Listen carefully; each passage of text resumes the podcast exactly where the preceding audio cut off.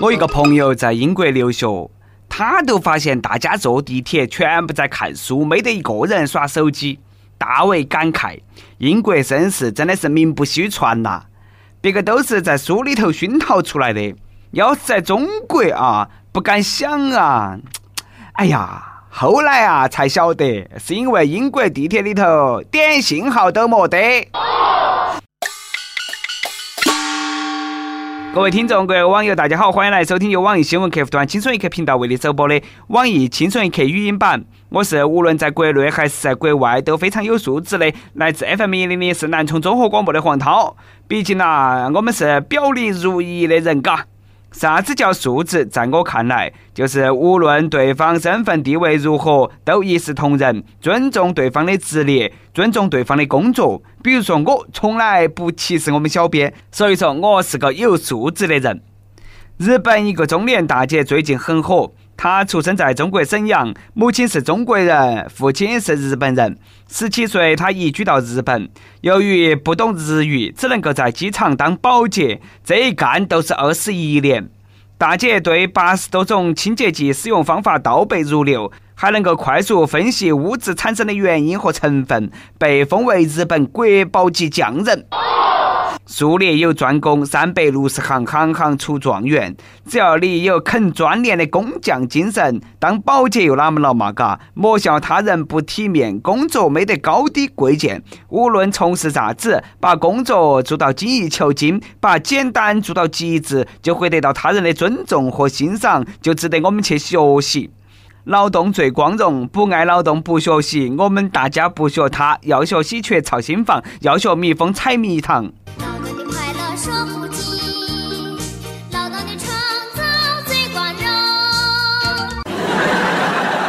说到日本人，最近还有一个事情比较热闹。前不久啦，一群日本的娃儿啦，在泰国机场没有追跑打闹耍手机，而是人手一本书，安静有序的等飞机，得到了不少人的交口称赞。也是前不久啊，一群去英国游学的中国娃儿在日本机场，也没有追跑打闹，也没得哪个耍手机，也是人手一本书，安静有序的等飞机。结果呢，被一群网友指责说别个摆拍作秀、模仿装叉，哎，老是安排好的，等等等等。你说同样一件事情，放到起日本娃儿身上，别个都是素质高；放到我们中国娃儿身上，别个都是模仿演戏，哪么能够有这种双重标准呢？到底是为啥子？为啥子？为啥子呢？我那盘坐飞机也是遇到起航班延误，我在机场候机厅拿起一本书《金瓶梅》翻了两个多小时，都看高潮了。为啥子没得哪个陪我嘛？还有一个说法，日本娃儿出国游学的时候啦，为了防止发生一些不必要的事情，手机都是遭收了的，只有一个紧急联络的手机在老师手头。与此同时，日本的有关教育部门又鼓励娃儿们要多看书。说实话，我真的是很为我们中国那些小朋友鸣不平呐。很多人说中国娃儿在日本机场安静读书肯定是摆拍，这个呢可以理解啊。毕竟我们经历过各种摆拍、各种面子工程、各种作秀，经历的太多了。不过呢，都算那都是老师安排好的，那也是老师教得好，娃儿们学得好。即使是作秀，总比啊连秀都不愿意去做的人要强嘛，嘎。即使是模仿，那也是进步；即使模仿，那也是一次有素质的表现。而你连一次都没得，说你你还莫不服啊？有好多人明明看到起那个地方写的禁止吸烟、禁止喧哗、禁止随地大小便，却依然熟视无睹。不晓得的还以为你是盲人，眼睛瞎呀。有的人穷，就认为别个是在装有钱。有的人没得素质，就认为别个是在装清高；有的人认为自己没得素质，就认为别个是在作秀。不那么看书的人，却批评一群看书的人。那些娃儿们安安静静，都是没得个性；疯疯癫癫，都是没得素质。键盘侠的思维真的是搞不懂啊！我只想说，有些人上网，那个都是浪费电呐。世界上就是有那么一群人。中学没毕业，拿起只能上二 G 网络的手机，抽起不到十块钱一包的烟，穿起拖鞋，光起个膀子，蹭别个屋头的 WiFi，只做一件事，到处去喷。对于网络上发生的事情，我们还是应该首先有自己的判断，不应该人云亦云，到处去附和。外国一发生啥子事啊，总会有一批人说：“哎，这个事情要是在中国哪么哪么嘎。”总之，国外都是好的哦，自家都不得行。国外的月亮圆，别个外国人放的屁都是香的，外国的妹儿胸都要大些。哎哎，这个倒是真的。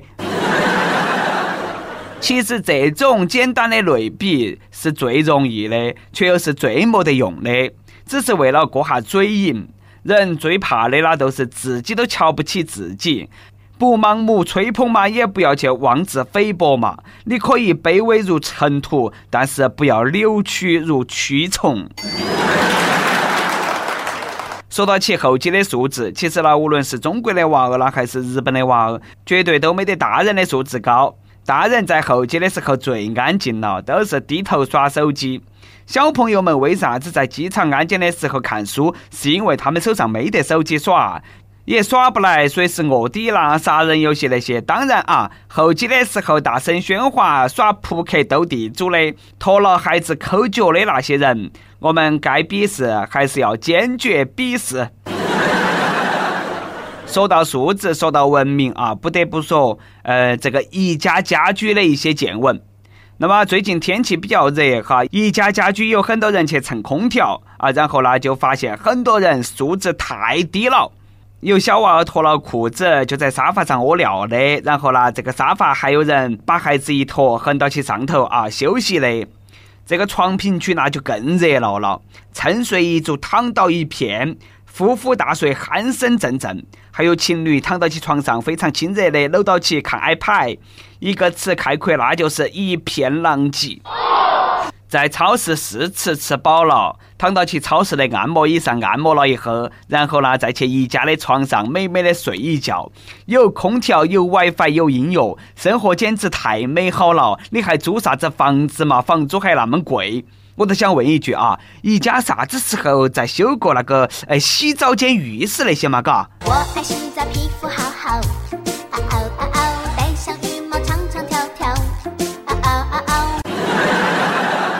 逛个宜家家居都像逛别个家一样的，就像逛难民收容所一样的。有一盘呢，我去成都逛宜家，想试下子那个床趴不趴，我跳起来一屁股坐到床上，差点把铺盖里头睡觉的大哥坐岔气。幸亏这个大哥脚臭，又把自己熏醒了。逛个宜家都像逛动物园。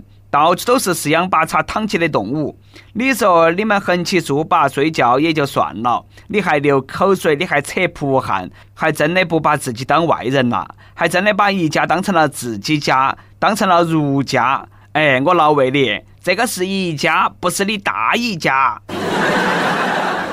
有单身狗说，真的是没想到在宜家买的床，还是被妹儿睡过的，瞬间满满的幸福感。你莫高兴得太早，你那个床啦，还是被抠脚大汉睡过的。不少网友说，实在是佩服，展品区的床被那么多人睡过、坐过、蹭过，被那么多人上过的床，你在那个地方睡，你也不嫌脏。而我真正佩服的是，公共场合大庭广众之下，人来人往，众目睽睽，你睡到起那个地方，你好意思吗？你也不觉得尴尬，不觉得羞耻，不觉得害臊吗？丢脸吗？被那么多人看到，指指点点，居然你也睡得着，这要好大的脸呐！这个心理素质是要有好强，这个心是要有好大呀！只要心中有床，走到哪个地方都可以合衣而睡，这种完全不在意别个眼光的境界，哎，简直就是大神级的人物。这种环境下能够睡得着，也是一种福气。反正旁若无人的睡到我是做不到，更睡不着。我脸皮薄。最可恶的是啥子？你们晓得吧？有些人睡完了过后他还不买，你以为是大活人噻？睡完了可以不负责，抬屁股你就走了。在展品区的床上睡觉算啥子嘛？搞不好哪天就有人在上头啪啪啪一发啊，然后直接在床上生娃儿。很多人的人生信条是有便宜不占王八蛋，只要有那么几个人素质低，就能够拉低一条街的素质。我真的为这些人的素质担忧啊！我已经看到了你们的下一代也躺到起那个地方了。强烈建议在一家床平均安个摄像头，在网上搞个全程直播，让大家都能够看到那些人的丑态。不过那话又说回来，别个一家都没做啥子，嘎，我们在这个地方看热闹，我们空操心。万一别个一家有人情味，愿意让那些人睡到起、躺到起来，万一别个这个是一家的营销策略呢？这个也算是活人广告嘛，让大家都来深度体验体验家的感觉。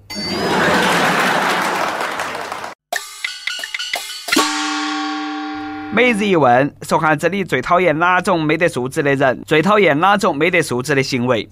跟帖 UP 榜上期问：如果让你去干主播，你最想直播点啥子？浙江一位网友说：我要直播打飞机，雷电我能通关。嘿，我一跳，幸亏你说了个后半句哦。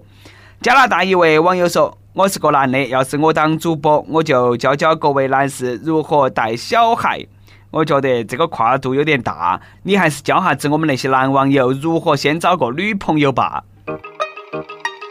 点歌时间，北京一位网友说。从上了大学就开始听轻松一刻，最近进行了人生中第一次表白，表白当然失败了。虽然说我准备了很多，就像他曾经告诉我的，第一次表白总会失败的。也许当时就有预感这个结果吧，但是我不后悔喜欢上他，更不后悔这次表白。希望点一首张学友的《小城大事》，告诉他我的青春是从爱他开始的。谢谢小编。想点歌的网友可以通过网易新闻客户端“轻松一刻”频道、网易云音乐跟帖告诉小编你的故事和那首最有缘分的歌。有电台主播想用当地原汁原味的方言播《轻松一刻》和新闻七点整，并在网易和地方电台同步播出吗？请联系每日轻松一刻工作室，将你的简介和录音小样发到其 i love 曲艺幺六三点 com。以上就是我们今天的网易轻松一刻。你有啥子话想说哈？可以到跟帖评论里头去呼唤主编曲艺和本期小编李天二。我们下期再见。青春仿佛因我爱你开始，但却令我看破爱这个字。自你患上失忆，便是我扭转命数的事。只因当失忆症化作加深，没记住我，但却另有更新密运。像狐狸精般，并未允许我步近。无回忆的余生，忘掉往日情人，却又记住移情别爱的命运。无回忆的男人，就算偷呃与门边，抱抱我不过分。吻下来，豁出去，这吻别似覆水。再来也许要天上断罪，再回头你不许，如曾经不登对，你何以双眼好像流泪？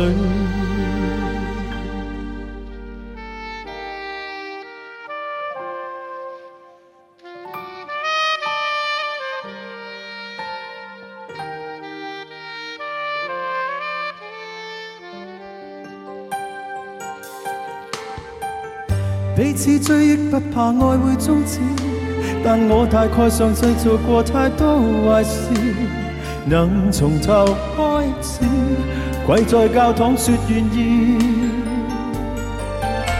娱乐行的人影仍在继续繁荣，我在算着甜言蜜语的寿命，人造的准卫星没探测出我们已与再见不再认。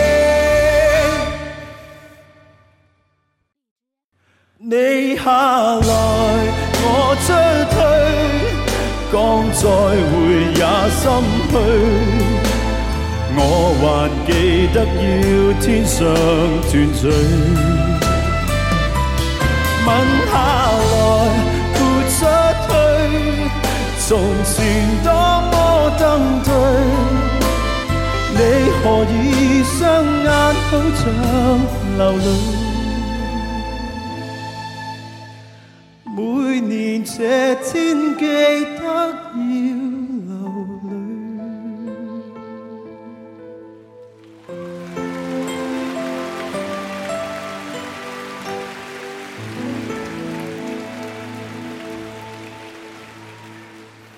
頭先嘅歌咧係誒。